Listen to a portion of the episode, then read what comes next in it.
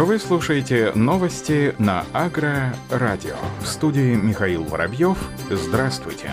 Показатели волового сбора зерновых в Чувашии близки к рекордному 1992 году. Аграриям республики в нынешнем сезоне предстоит убрать зерновые зернобобовые культуры с 290 тысяч гектаров, что почти на 21 тысячу гектаров больше, чем в 2019 году. Об этом сообщила пресс-служба Министерства сельского хозяйства Чувашской республики со ссылкой на министра отрасли Сергея Артамонова. Благодаря хорошей подготовке к уборочным работам, благоприятным погодным условиям и технической модернизации темп жатвы значительно опережает показатель прошлого года. По словам министра, к 7 сентября в сельхозорганизациях и крупных крестьянско-фермерских хозяйствах скошено и обмолочено почти 264 тысячи гектаров или 91% к плану уборки. Намолочено более 836 тысяч тонн зерна при урожайности около 32 центнеров с гектара. Как отметил министр сельского хозяйства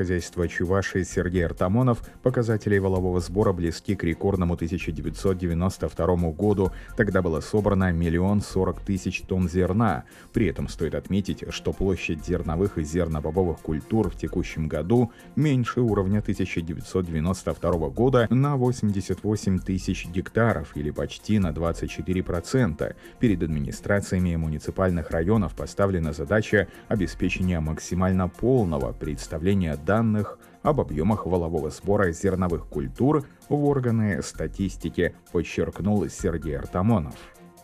Крым приступит к выращиванию уникальной плодовой культуры. Уникальные плоды зимины будут выращиваться в Республике Крым в промышленных масштабах. Об этом сообщила пресс-служба Министерства сельского хозяйства России. По словам министра сельского хозяйства Крыма Андрея Рюмшина, в селе Почтовое Бахчисарайского района в питомниководческом предприятии садовой традиции уже в этом году планируется заложить сад площадью порядка 6 гектаров. Сейчас в теплице сельхозпредприятия находится около 3000 тысяч саженцев. Чтобы их получить, семена зимина были закуплены в США. После на полученные сеянцы прививали культурные сорта отечественной селекции. По информации генерального директора садовых традиций Романа Фурсенко, саженцы этой культуры отлично себя чувствуют даже на очень трудных почвах и плодоносят каждый год. Также растения прекрасно переносят морозы до минус 30 градусов. Урожай можно собирать уже на третий-четвертый год после посадки. Плоды зимина очень вкусные, по консистенции напоминают мякоть банана. Растение введено в культуру немногим более 100 лет назад. Известно около 70 сортов, плоды которых отличаются сроками созревания, размерами и величиной плодов. Основная территория произрастания – Северная Америка. Также зимина была завезена в Испанию, Францию, Италию, Японию и ряд других стран. В России зимина выращивается в Краснодарском крае и Ставрополье. Группа нижегородских ученых представила удобрение, которое увеличивает урожайность до 45%. Его особенность в том, что для получения высокой эффективности используются родные бактерии, то есть те, которые развивались на данной территории – об этом сообщает пресс-служба Университета Лобачевского. Как отметил аспирант кафедры экологии Евгений Соломайкин, многие микробиологические удобрения делаются на основе штаммов, выращенных в лабораторных условиях. Мы же взяли пробы с нужного потребителя участка и культивируем полезные штаммы местных бактерий, из которых в дальнейшем создается препарат. Это обеспечивает максимально быстрое внедрение его в экосистему, подчеркнул Евгений Соломайкин. Новый микробиологический препарат представляет представляет собой удобрение на основе бактерий рода азотобактер как основного компонента, а также других почвенных бактерий. Эти бактерии обитают в корнях растений. Они помогают корням развиваться и повышают сопротивляемость растений к различным заболеваниям.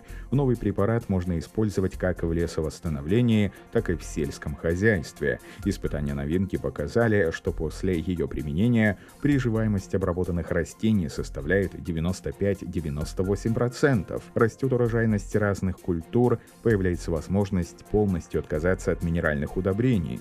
Увеличиваются сроки хранения качества продукции, повышается устойчивость к фитопатогенным возбудителям и неблагоприятным климатическим условиям. Кроме того, растение освобождается от избыточных концентраций нитратов и нитритов. Верхний слой почвы становится более плодородным. Норма расхода нового препарата составляет 1 литр на 5 тонн семян, что существенно меньше по сравнению с традиционными удобрениями.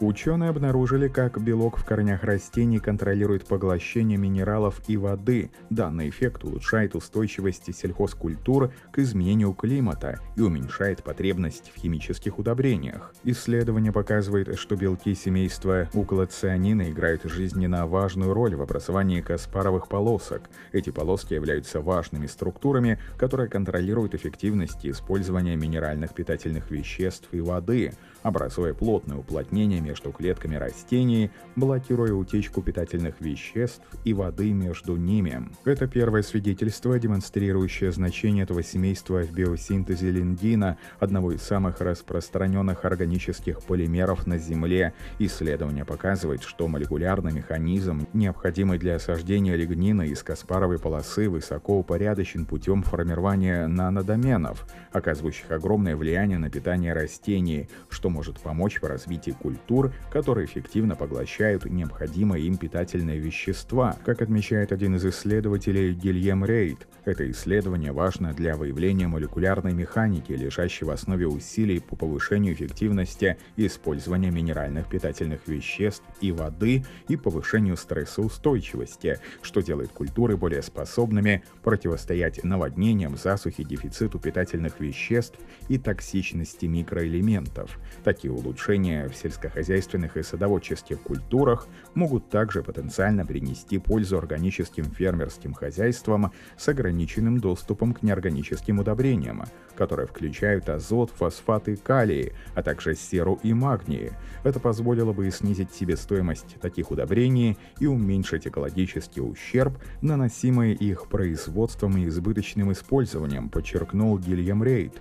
Специалист отмечает, что повышение эффективности водопользования и стрессоустойчивости устойчивости также повысит урожайность для фермеров, ведущих полностью органическое земледелие и возделывающих маргинальные земли.